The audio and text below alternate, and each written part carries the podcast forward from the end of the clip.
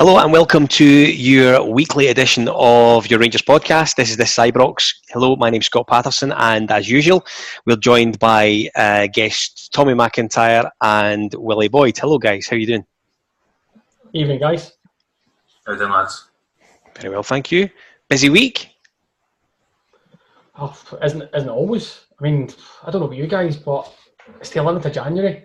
I'm not entirely sure where the first week post Hogmanay has went. Agreed. Um, aye, there's quite a lot going on, but same old, same old. Unfortunately, when it comes to the pandemic. Indeed, I'm absolutely. Busy as ever myself as well. So, although the day I had a wee day off up, so always good. Lucky man. Aye, very good for you. Yeah, you kept that to yourself. So listen, we won't cover um, Dubai too much, but I don't think we can let it go unnoticed as we record um, here on Monday evening. Um, today has been an absolute bomb scare of a day for, for Scottish football, and the authorities and all the regulations that are being followed or not in some cases as far as COVID is concerned. I think the big glaring thing for me, Tommy, I'll come to you first, is do the antics of our friends across the city put the season at risk as things stand just now? Potentially, yeah, and probably more importantly, potentially lives at risk as well. Uh, and we shouldn't make light of that. And you know, uh, Christopher Jullien, who seemingly uh, I think potentially has uh, COVID nineteen. I might not be right on that, but if he does have it, we wish him a speedy recovery. No, nobody should, you know, want anybody to contract it. But the, you know, the helicopter is definitely down uh, today in terms of they quite uh, flagrantly um, played about with the protocols. They were away to Dubai for bit of a jolly, you know, kind of break. They've come back. Shane Duffy, for example, and again, I'm not picking out individuals here, it's a club thing. Shane Duffy was said by their own club he can't make the Hibs game.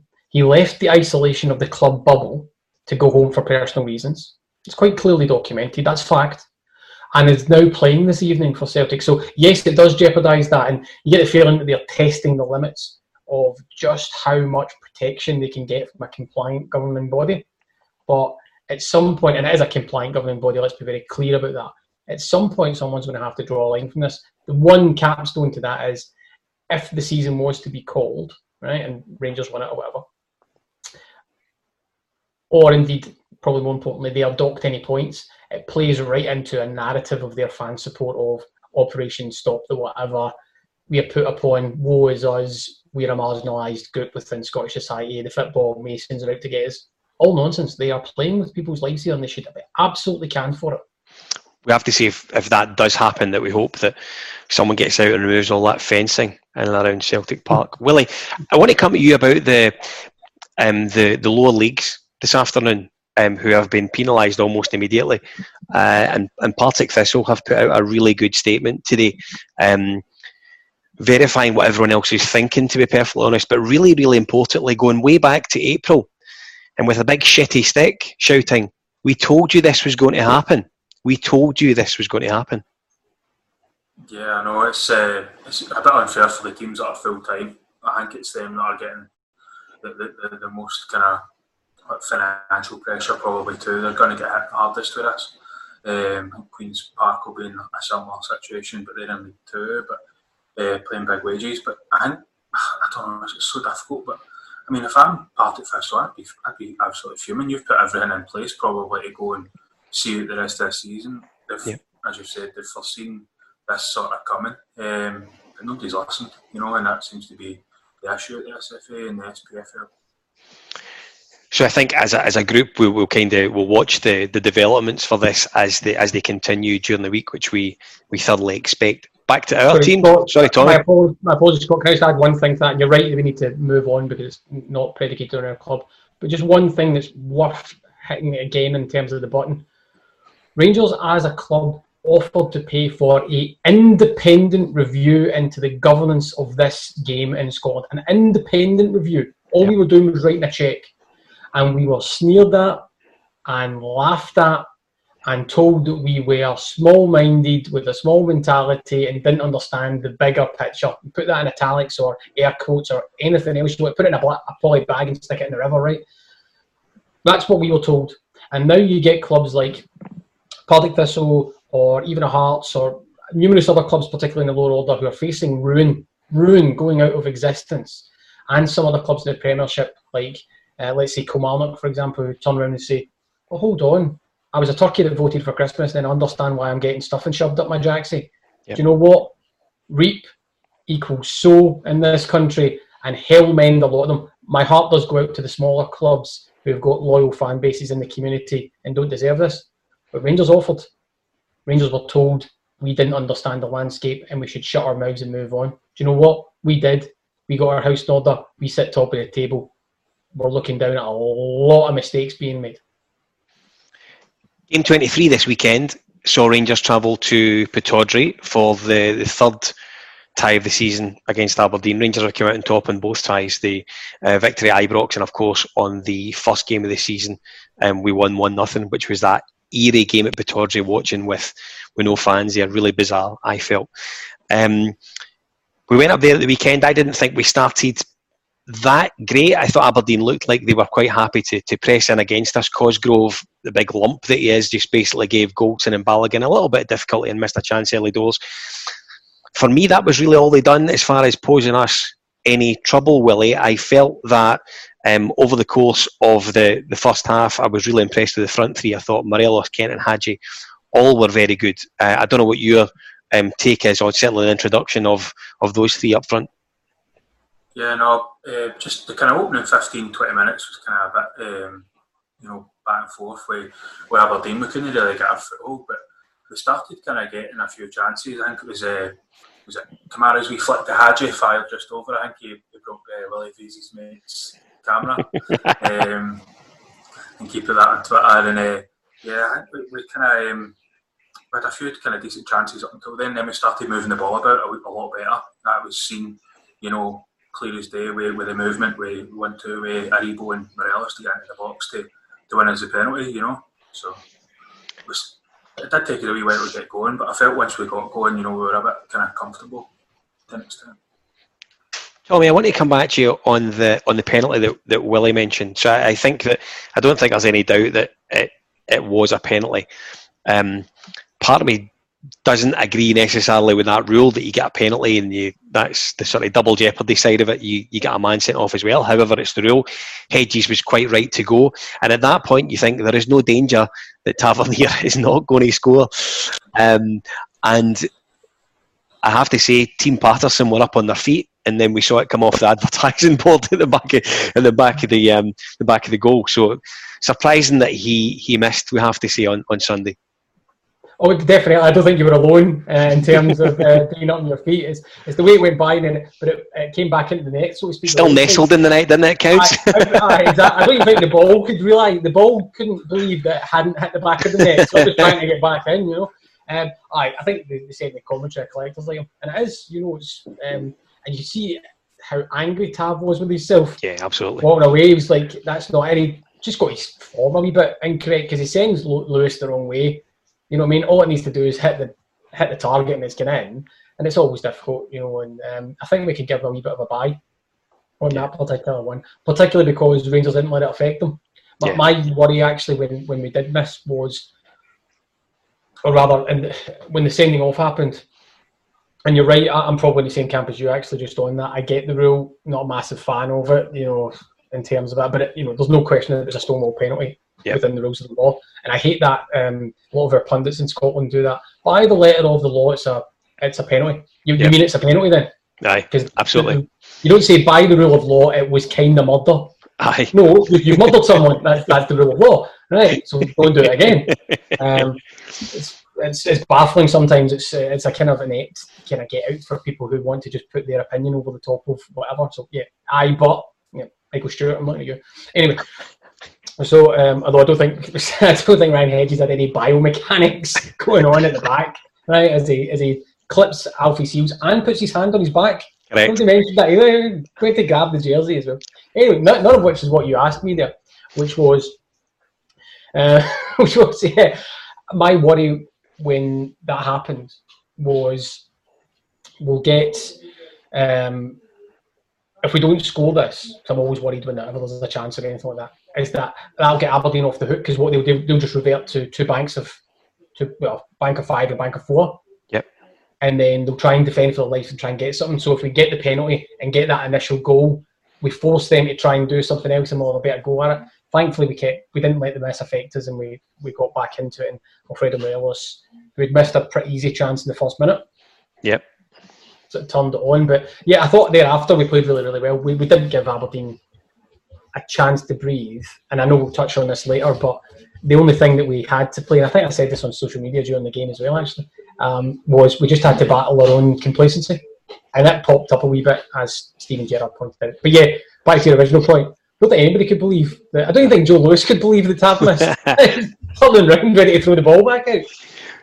Willie, before we speak about Morelos' first goal, um, which I want to cover in, in not quite a bit of depth, I thought technically it was an excellent goal, a really, really good goal, and we'll, we'll come to it in a second, as I say.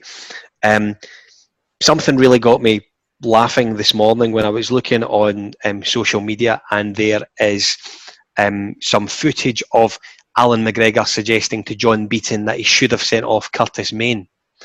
Um, and probably the only way that Allan McGregor can do it and get his point across properly, as you probably understand, I, I think the general consensus is that, that that was also a red card for Aberdeen. They were lucky not to go in at half time with nine men on the pitch. Yeah, no, seeing it in, in kind of real time, watching on the TV, I kind of had a similar thought. I thought it was pretty reckless, to be honest, going for that. It was never really favourite to win the ball. And seeing in the back and replays, it doesn't get any better, to be totally honest with you. And I think McGregor might be right. We need to listen to that a phone, phone in before we actually get some action done about it, to be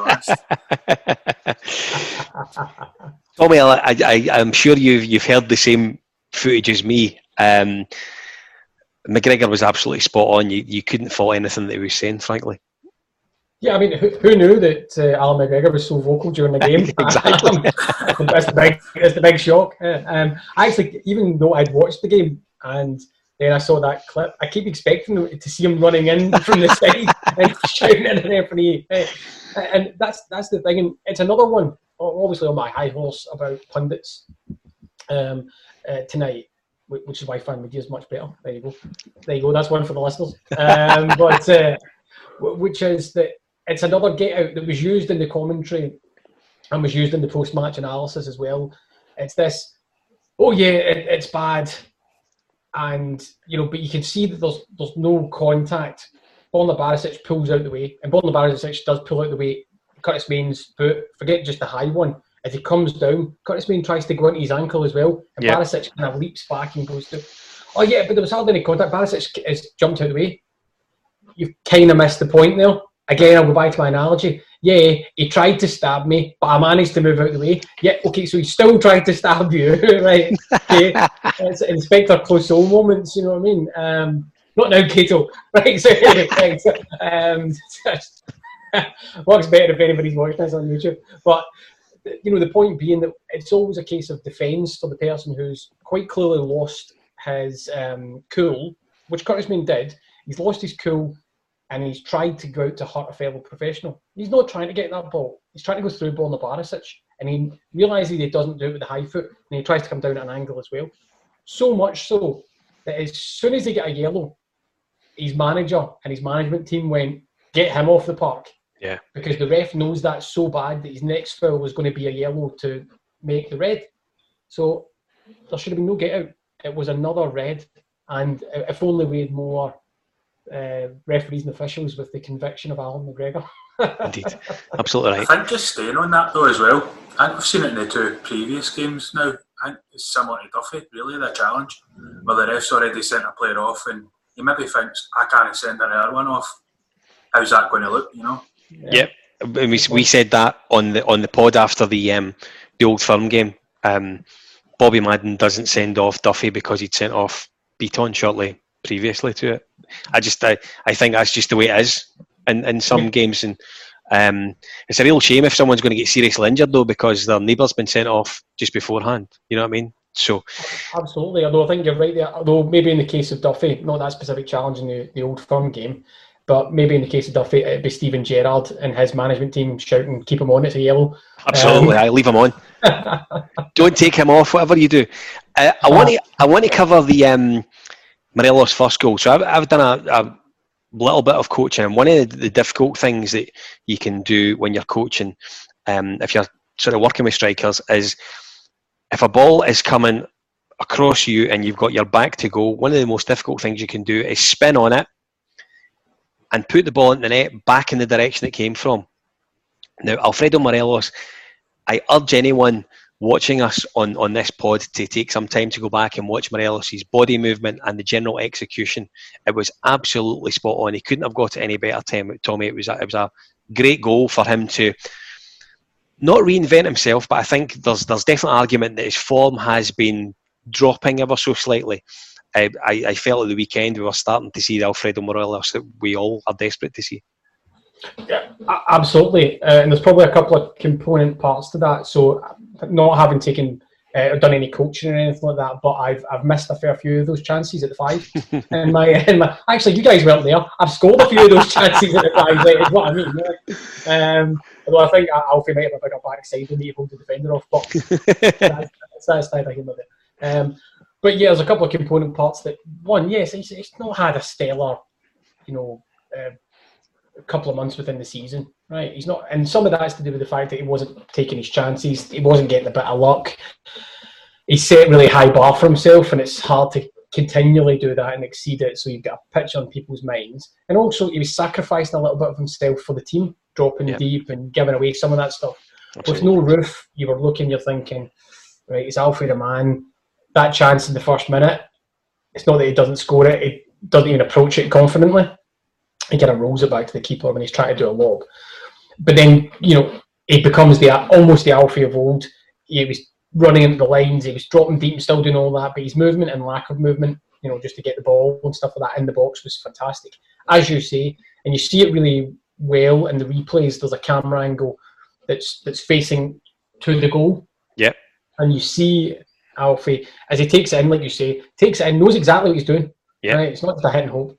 But as he turns and he hits it in the slow mo. You can see Joe Lewis has tracked his body movement with the first touch, so he's taken a big step to his right.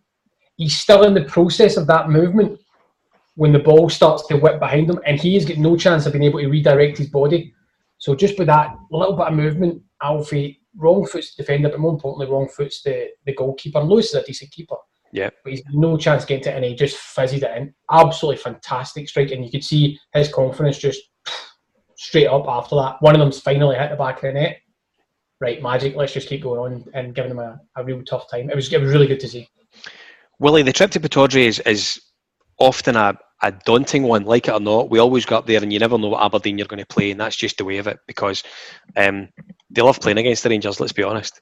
Um, I think to going up there one nothing at half time against a ten man Aberdeen, you were you were really quite pleased um, and looking forward to come out in the second half. We'd done that and scored a really good goal in the second half. Good play down the right hand side, and uh, the cleverest of deft touches from Ryan Kent again places the ball straight into Morelos' path, path rather, um, and another really good finish for his second goal of the afternoon. Absolutely, you're spot on there. And also want to give a shout out to Hagi, who I thought yep. was pretty good with his movement off the ball as well, because he dragged players and made the, the space for able to dip his shoulder, get the ball in. Kent's lovely wee touch. And Morelos again, you know, as you were saying with goal, the you know he's got the composure to put it in that, that corner. It's a keeper's side, I think, as well. Yeah, he's just put that much power into it and stuff as well that he's he's drifting it right past them, um, Lewis and goals. Tommy, we since the start of the season haven't had many weeks where we have had a free midweek almost. I would suggest that Ryan Kent looks like he's benefited from that enormously. He was excellent on, on Sunday afternoon for me, one of our better players. Oh, d- definitely, yeah, I agree with both of you guys. The triumvirate of uh, Hagi, Kent, Morelos was was fantastic. I mean, I appreciate they're up against ten men, which gives some pros and some cons because teams tend to get a bit tighter. Um, and I thought Aberdeen actually, by and large, handled themselves pretty well going down to ten men. Yeah. Um, which you'd expect from a reasonably well drilled team. But yeah, I completely agree. I was trying to think of better performances this season from Ryan Kent. And I go back to that first game where he scored the winner at Pittodrie that you referenced earlier on and I couldn't think of many more games that would be in the same bracket. I thought that might be, yeah, it's right up there with one of his best performances of the season. Yeah, 100%. He was getting into teams, he was dropping deep, but and this is one of my frustrations sometimes with Frank Kent. He was dropping deep, but then he was actually going through the gears a bit more, and space was being created in front of him, and he was doing more to pull people out of the way. I sometimes think he can be a little bit complacent with that, and what I mean is he goes past one guy, and then he looks up and he doesn't see anyone, he'll lay off. I don't expect him to be able to beat teams on their own. I'm not having a go at him. Yeah, yeah. I'm just saying there was a lot more end product to pulling people out of position uh, uh, at the weekend. I, yeah, I th- um, the short answer was I agree with you guys. Those three were absolutely fantastic, and Frank Kenton deserves a shout, as does, as Willie said, Hagi, who didn't do anything stellar, but did a lot of that unpicking of the threads of Aberdeen's defence, getting into wee pockets, making defenders doubt themselves, making them take a step to the left, a step to the right, come out a wee bit. All of these things give your Morelos a space in the box, so to speak. Tommy, I'm going to stick with you. Do you think there was a, a small blot on the copybook? I felt Steven Gerrard was quite disappointed in his post match stuff that we conceded the goal in the manner that we did with James Tavernier being caught really, really high up the pitch and, and Matty Kennedy having the city of Aberdeen to, to run right in on Allan McGregor? Uh, I, I, think that's probably a polite way of putting it. And, and he's right to be angry. It was a goal born out of sheer lack of concentration and complacency because yeah. we were dominating it. And I can't remember at that point in time when they scored. I think Aberdeen might have had something like seventeen percent possession or something like that. You know, what I mean, it, the stats were in that zone, and it was as as the ball went up. I think Shay Logan plays it up the wing to um, I am Groot. Yeah, well, I was going to say I, I am Groot is how I'm going to refer to him from now on. Right. Uh, right, okay, there we go. So I should probably do it properly. Sam Cosgrove, right? um, I am Groot, right? So he's he's got it, and actually from that moment on, you can see what's going to happen. You were yeah. watching it in real time, but it seemed to slow down. You're like, why don't we have a centre back there? That, that's right. usually where that goes. Surely it's camouflage. And you're right with Tavernier being so far up was a problem. Also, a massive problem is that Joe Aribo, who's the covering midfielder sitting in the middle, goes completely to sleep because if he goes across or just even matches Matty um, uh, Kennedy's run, yep. then it's fine as it is. You should actually see. You probably have in the replay, and uh, you know, listeners watching as well as well. As it looks back the way as the ball's played, the you know, the ball's played up. You've got Aribo and Kennedy isn't too far away from right, and then you've got um, Tab is away behind, closer to Aberdeen's goal. Absolutely. Aribo switches off that much that Tav is closer to Kennedy when Kennedy scores. Yeah. That's how much Aribo switched off. So if I was blaming anybody, it's a collective thing, and it's not finger pointing blame, right? We won the game and all that kind of stuff. But in terms of switching off, Aribo's sitting in the middle there. It's his job to do the covering because everybody knows that Tavs went further up. And aye, we just get completely caught out. And the problem was we didn't then immediately recover. I mean, we created a couple of chances, Kamaras and stuff like that, but we did let it affect us. And Aberdeen were pushing at the door a big surprise to me actually. I don't know if anybody else uh, notices this type of thing, but a big surprise to me was just right at the end. Aberdeen were on the attack and about to launch it. Yep. And John Beaton blew right on. I think it was four, three, four minutes, whatever, two minutes. Absolutely, yep. And he didn't let the ball go into the box. And I thought that one, that's surprising, and two, we'd put ourselves in a position that that became a game last 15 minutes of I hope we don't lose a second here. Anything could happen. It, it was a lot tighter than it needed to be. And I think that's probably why Steven Gerrard was pretty annoyed. Well, I would have taken 2 1 before the game started. And I think in the last previous Januaries, which we spoke about to death on the podcast, to be perfectly frank, um, there's definite argument for 2 1 being a lead that swiftly becomes 2 each and we come down the road from Pittodrie raging. Um, so I think it was really good to to get to that 92nd minute that, that Tommy refers to and and get another three points in the bag to what has been an absolutely wonderful season for us thus far.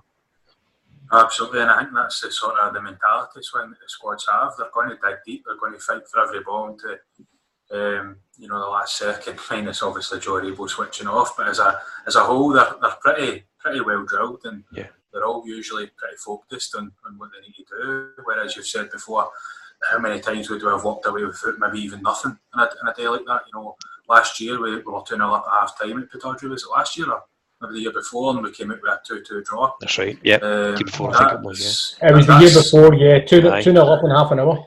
So it just shows you, like, you know, what we came from. Because I remember hanging at half time, we could be up here, we could come away with this with four or five, but obviously it didn't go that way. I think the team must have thought that too, but I think that's as I said. I think that's the way the, the mentality is changing, and I think the team are just growing in confidence every every game. Well, I'm going to stick with you. Who's your um, centre half pairing as things stand just now? Um, I don't really know, to be honest. Well, I know for certain it's Goldson, but you can never really tell who's going well, to None of this, none of this, Boyd. Right, you pick a pairing, right? None of this. Absolutely on the, on the fence. Right. Well, I will. I will pick a pair. I think. Grow up here. That's fine. I, I, th- I think uh, the, the, opening 15 minutes for me, the Aberdeen game, I felt like Gold uh, Balogun was getting dragged away quite often. His speed was kind of getting him back into position. Whereas I feel Helander would have been sitting and just try to wait for them to come to him maybe. Uh, and can I read the game a bit better in that sense? I, I would probably go Helander and Goldson. Thomas, same question yourself. And you're going to get the same answer, in all honesty. That I think right now it's it's it's still for me Helander and Goldson, and but that's not a slate. I know we spoke about this off camera as well, guys, for to an extent not slating Leon Balogun, who's a very, very good player, and I'm happy to see him in the team sheet whenever he is. And I think Rangers are talking about extend, taking up the option of another year uh-huh. that's in his that's in his contract. Listen, I'd never be downhearted if it's him and Goldson, but I just like the calmness of Filip Helander, um, and I just think it doesn't switch off. Balogun can switch off occasionally with some of his positioning. I'll take that St Mirren Cup game for example.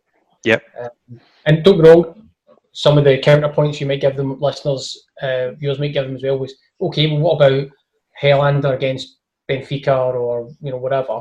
I get all that, but I, yeah, Balogun, Balogun's got a wee bit to go just to take Helander off the off the chessboard, so to speak. I don't know why I'm talking about chessboard off the pitch. Right, it's easier. Stick to the same, stick to the same game, right? But let's not not not forget of getting Nikola Katic um, still still on the verge.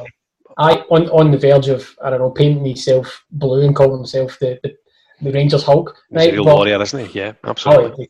Oh, honestly, he's he's probably just need to put on a couple of pounds of muscle, and then he's he's in my. Then he'll be okay. Aye, absolutely. I'm just thinking that, looking at you there, Tommy. oh, listen, this isn't this isn't me. I'm just really far away. so, right, so, um, but uh, no, aye, there you go. We're very blessed to be able to have the argument of Goldson, Helander, or um, Balogun, and we've got Katic not coming back. It's, I remember a time when we were looking at centre backs and Rangers jerseys and going, I don't want anyone. You need you play them all and we'd still concede. I think if Helander has the or had rather the pace of of Balogun, I don't think there would be any debate.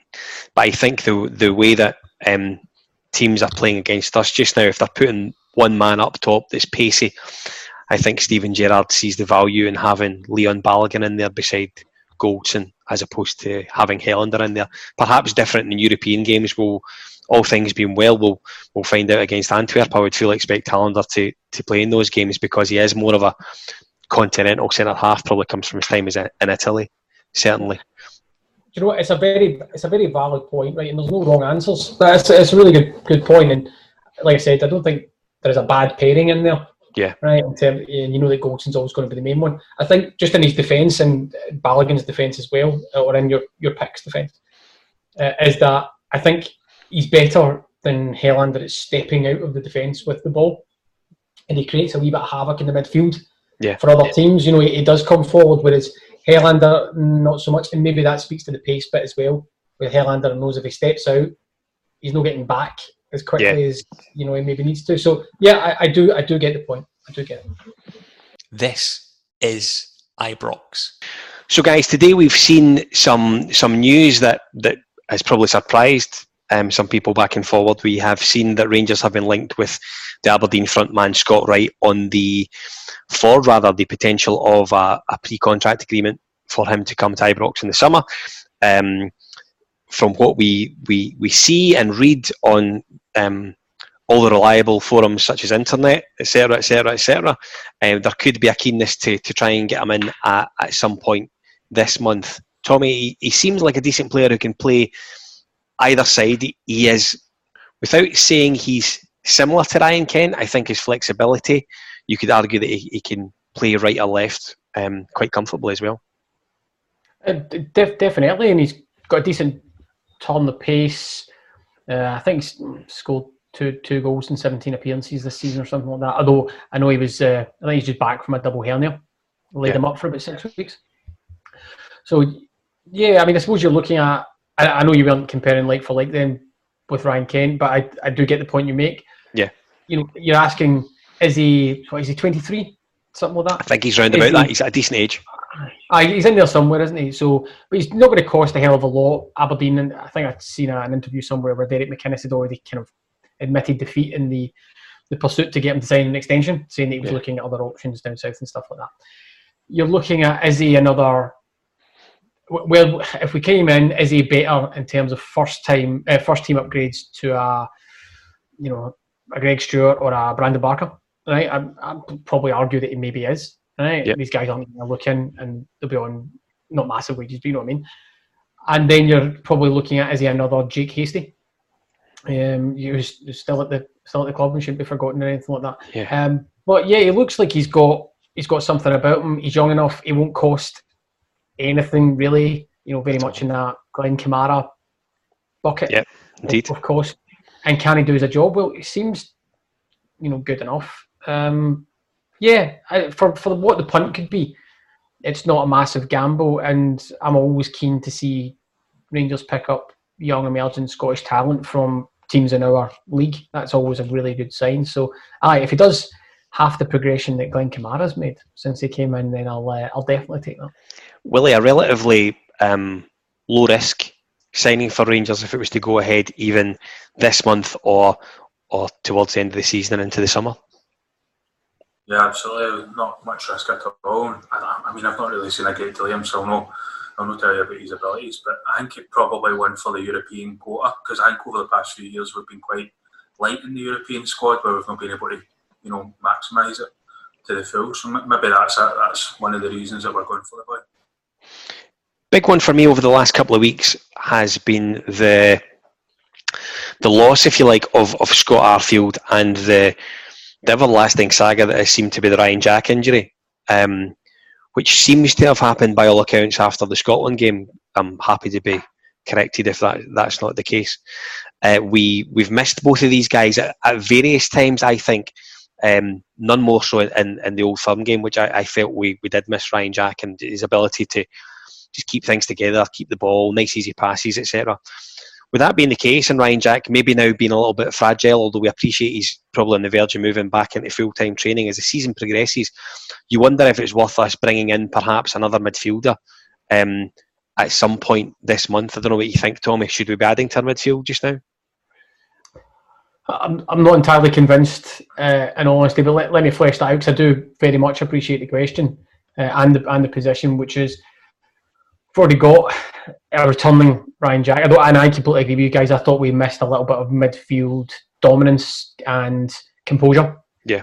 In the, in the old firm game, uh, which is one of the catalysts of why Celtic were able to dominate it so much. Um, all the good it did them. Uh, but, um, you know what I mean? Uh, I polished your shots on target medals, lads. Right, so um, it's, I've been waiting since the cup final to use that one. But uh, you know, it, it, did. It was noticeable. You're absolutely right. Uh, do I think that we need another body on top of Bongani Zungu, and you've still got guys like Jamie Barjonas and stuff like that uh, in the reserves as well? I'm not entirely convinced we do, okay. and I would, but I would go for as far as saying is if we were to, it would it would need to be a short term loan. I don't I don't think buying another midfielder at this point in time, unless it was somebody, as Steven Gerrard always says, that massively enhances the squad. But that's the whole point of Zungu being there. Uh, I think maybe the problem is Zungu and he's I'm not going to go Bongani Zungu here, but in his short cameo appearances in his two starts, um, hasn't he said wee flashes, but he looks like the kind of guy who's still trying to get up to the speed of the game. Yeah. in Scotland. Willie, same question to you. Do you think we need another midfielder this month? Um, well, as Tommy said, you know, we've got other players in reserve like Barjonas and stuff like that. So I don't think it'll happen, if I'm honest with you. But I'm just wondering, just going to throw something at you. If we did need a, another midfielder, do you think the possibility is there to recall Ross McCrorie? I seen this last week, and I don't, I don't think that is purely because of the agreement in place with Aberdeen. So I, I doubt it very much. Um, I, I, from a, a young promoting the, the youth perspective, Tommy's referred to Jamie Barjonas there, who I thoroughly expect to go on loan at some point this month. Um, it'd be interesting to know if there was a similar sort of agreement in place for Stephen Kelly, who I believe has now had sort of three man in the match performances on the bounce for Ross County under Yogi Hughes' leadership now, of course. So um, it would be very interesting to know how Stephen Kelly comes back in the summer and if he automatically becomes part of uh, the first team squad at Ibrox. But I think that the Ross McCrorie one is, is one that's definitely um, done in the water now, Tommy, I think. I, for all those reasons you, you mentioned there, and uh, I'm sure I'll you know maybe cause a little bit of unsettling with some of the uh, some some fans, but it's just not good enough. Why would you bring Ross McCrorie back? Yeah. You know he's you know the reason why he couldn't get a berth in our team is because Steven Gerrard, the management team, looked at him and went, "You're not a centre back, you're not a full back, you're not a midfield destroyer, you're certainly not a midfield passer of the ball." That's not me having a go at the boy. I hope, I thoroughly hope he'll get so much better going at another club and eventually comes back to Rangers because I know he's a fan and all that kind of stuff. Yeah. But it's not not good enough. So if you're going to bring somebody in, they have to be able to go into the first team, which is why you need a level of quality. So some of the players that we're referencing there, maybe Kelly if you're willing to take a, punt again, but if you're going out to get somebody, it has to be somebody who can come into the team or at least be expected to be able to provide a, a decent level of performance. Because what you're looking for is the question back to you both. Then, if let's say the predication of your question is we're going to go bring in another midfielder because we need it. Short term, right? Because of the injuries to Scott Arfield and, and Ryan Jack. Okay, so you're looking for somebody who can come directly in, or are you looking for somebody who's going to still be behind Joe Aribo, Glenn Kamara, yeah. Bongani Zungu, Stephen Davis? In which case, you're starting to go down the pecking order because you're going to end up with youth or somebody coming towards the end of their career yeah. because they're being asked to go out to loan, where they're going to sit on the bench at best for the rest of the season. I think it comes down to in some respects, how much can we rely on Stephen Davis to continue to churn out the, the performances that he has done for the last couple of weeks over Christmas and New Year? And indeed, throughout January so far, he, he continues to impress, and like he's mid twenties as opposed to mid thirties. Um, and if if we can continue to get performances that we have become so used to from Stephen Davis between now and May, um, I would suggest he'll be collecting a winners' medal come the end of the season. I, am I'm, I'm just glad that nobody said Lewis Ferguson. Um, Ditto. For, I'd rather take I'd rather take Scott Allan. Right, hold on a minute. Oh, obviously, I've not been sticking to my dry January, uh, but you know, I, at least those names aren't getting circulated again. Um, don't draw me into the Lewis Ferguson conversation. We don't have time for it tonight. Indeed. Looking ahead a little bit to the, the weekend, then game 24 takes us to Fir Park. Um, last time we were at Fir Park, we played really well, and none more so than a chap called Jordan Jones played out his skin, and we all know what happened thereafter. Um, it would be good to go to, to Fir Park at the weekend. They're, of course, now under new management. Graham Alexander's came in there and indeed gave Jake Hastie, who we, have recently spoke about, um, some game time at the weekend. He's not really had a, a lot of joy there at all. I, again, would assume that there's an agreement between the clubs that he won't be able to feature at the weekend. Um, I think we can go there relatively comfortable. They're sitting 10th in the league just now. They've obviously got a couple of games in hand, and I think from knowledge, they still have six points up their sleeve or not, depending on what the SFA decide to to do with them. Is there a risk, Tommy, that we go there and experience that kick that, that clubs sometimes get when they bring in a new manager? There is always that concern, uh, as you say, that that that up tick, up kick. Uh, I'm going to say up tick. Is that is that that phrase? I think it is. Uh, uptick that you get from a new manager coming in. That said, I don't think it will stop Rangers taking the three points away. Again, we just need to be really composed. We need to be on top of our game because you know Motherwell will get in amongst it. They'll play some decent stuff. There are some decent young players in that Yeah. in that Motherwell squad. Really. I think you're right. Jake Hastie, I would imagine, will not be able to feature against us.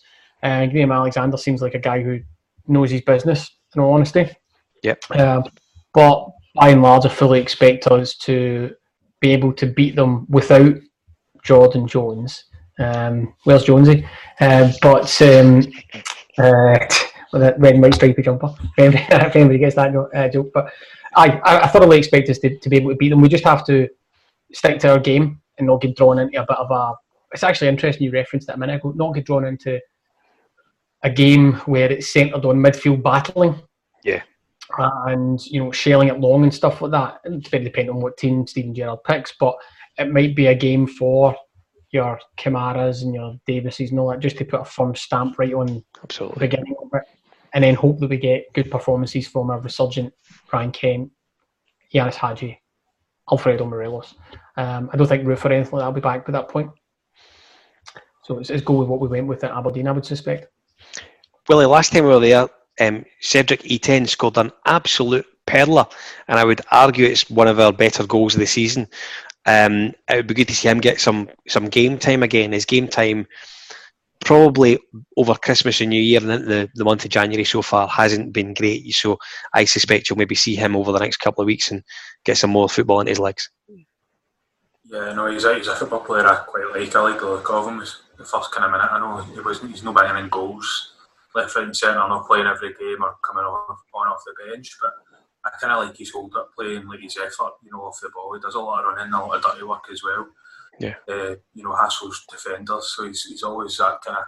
I don't know. I quite like a striker like that. He's similar to Morelos in that way. Um, also, I, I put in my my Twitter about um, was it I, I kind of feel sorry for Morelos because I, I would start with Itten up front because he's kind of got this vendetta against Millwall, hasn't he? Uh, he scored quite a few goals against them. It's similar to what Papach had against St Johnstone, I think.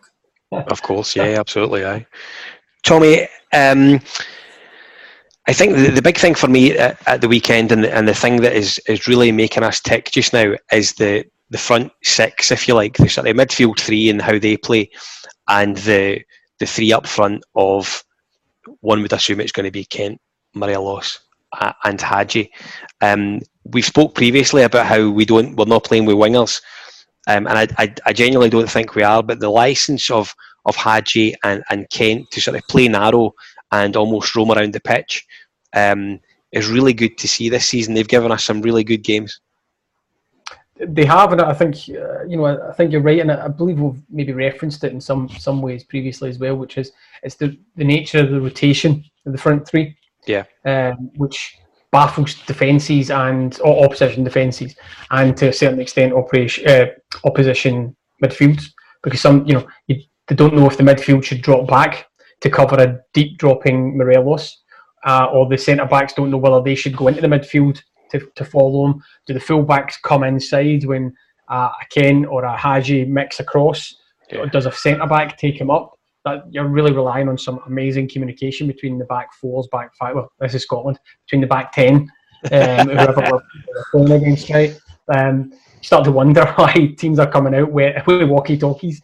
that was so bunched tonight, but um, aye, it's just that that rotational nature. You're absolutely right. Given that, you know, it is a catalyst for you know Rangers are all about ex, you know expressive movement uh, or dynamic movement in that that final third of the pitch, which is the front three pull you apart, and then what you're hoping for is the kind of golden part of that is if you're not getting goals from your front three, somebody from the midfield is running beyond.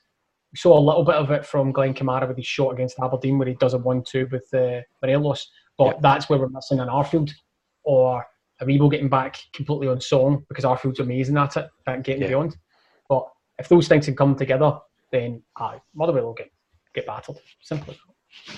Well, as it stands this now, we're 23 games in. Uh, we're unbeaten.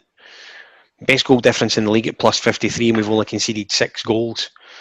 Um, we obviously know that the team in second have have games in hand to play. They have to win them. I think everyone largely expects them to do that. However, we do move throughout January, a month that previously has given us a lot of jitters uh, and a lot of uncertainty.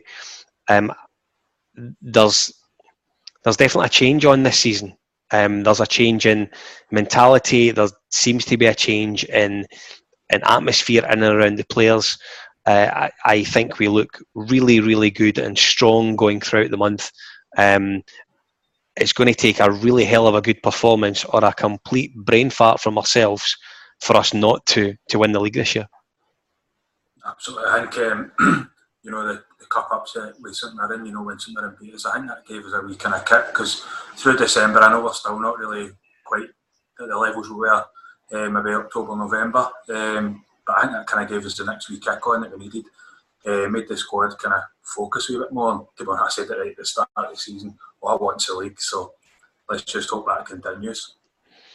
Tommy, our numbers and our stats generally, as things stand just now, are very, very impressive. Best team in the country.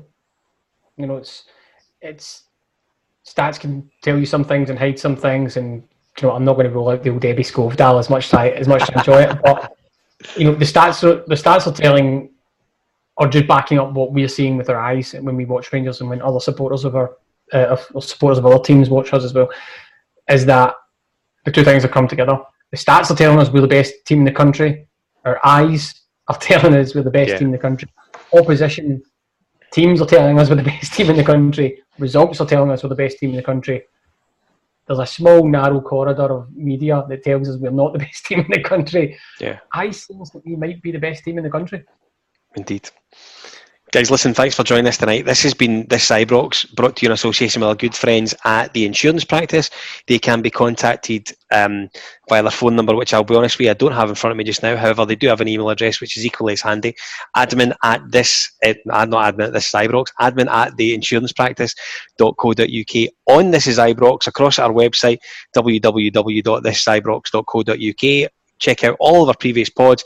Some excellent interviews in there with Bougherra, De Boer, Warburton. My interview with Ian Durrant is in there as well. If you get the chance to look at it, we highly, highly recommend you do. We will do it all again next week. Gentlemen, Willie, Tommy, thanks for joining me. Thanks very much. You wanna go out, I wanna stay